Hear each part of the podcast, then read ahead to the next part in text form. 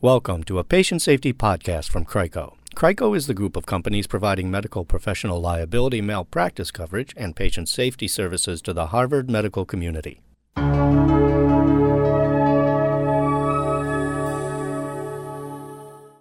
When a doctor or nurse is sued by their patient and becomes a defendant in a lawsuit, the impact isn't just legal. Increasingly, the legal defense community is recognizing the need to address the emotional effects on clinicians.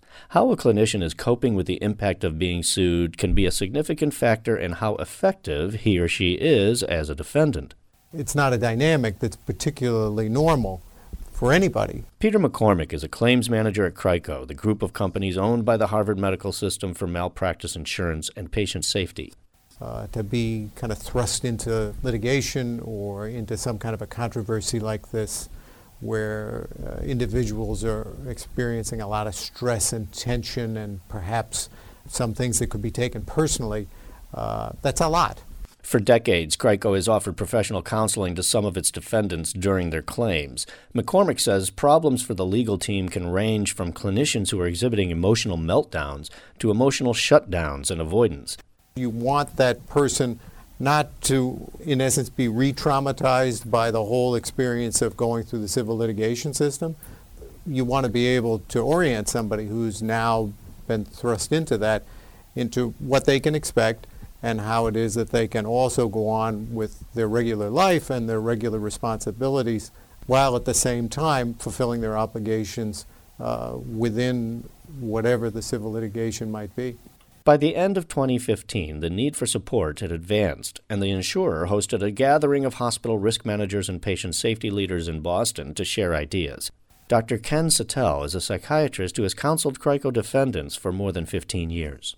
These events are very traumatic when something goes wrong or when somebody's sued, and uh, if they're going to be able to defend themselves, uh, through this process and support themselves through the process. They need to recover and uh, get their self esteem back after such an event. And uh, when they do, they're in a better position ultimately to defend themselves in the litigation process. Dr. Sattel said that medicine's culture of training and practice may work against some defendants. The pressure to work harder and take care of others first can stand in the way of a clinician defendant seeking outside help. They don't come. They don't want to come. They don't follow through. Uh, they're very cagey about going out in the open and talking about what they need to talk about because uh, this process is so painful and it takes a while to be able to work through the emotional trauma and be able to defend yourself. The defendants who do seek care during their case often find relief, sometimes after just a few sessions in a legally protected environment with a professional. Dr. Siobhan O'Neill is a psychiatrist at Massachusetts General Hospital who has also helped CRICO with clinician defendants.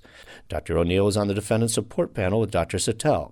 She pointed to the value of group support, especially peer support, to medical professionals going through a malpractice suit.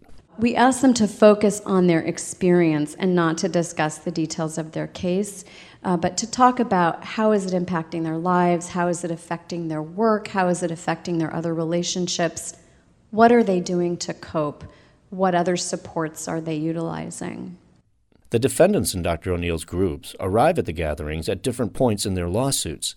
Group members who are at the end of the litigation process often have insights and coping strategies to share with those who may have just been served with a complaint. Some come every week and others come and go. If you're in a room of people and you're all having the same reaction to the same situation, you feel less like a freak. You feel a little bit like, oh right, okay, everybody feels the same way. This is this is normal. And that's very helpful to reduce anxiety and shame. Another advantage to group counseling sessions for malpractice defendants is the sharing of information and coping strategies. Dr. O'Neill says that for clinicians especially, just knowing more can reduce anxiety. Other things that can happen over time is the suffering can really be transformed into resilience and better coping. We really work hard to reinforce resilience and coping in the group. They share a lot of ideas with each other about getting through the day and the pace of practice these days. We also hope that participating in the groups help clinicians participate in their own defense better, and we often see that this is the case. We hope that that can then improve the outcome and uh, the other thing that we find that the clinicians talk about a lot is just their difficult interactions with patients. We talk a lot about that and on ways that they can care for themselves and also better manage their interactions with patients.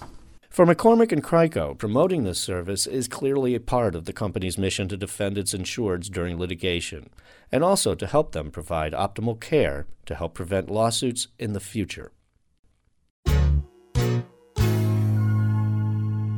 This has been a patient safety podcast from Crico. Crico is the group of companies providing medical, professional liability, malpractice coverage, and patient safety services to the Harvard medical community. More information about Crico and efforts in the Harvard system to create the safest healthcare in the world is available on our website, www.rmf.harvard.edu.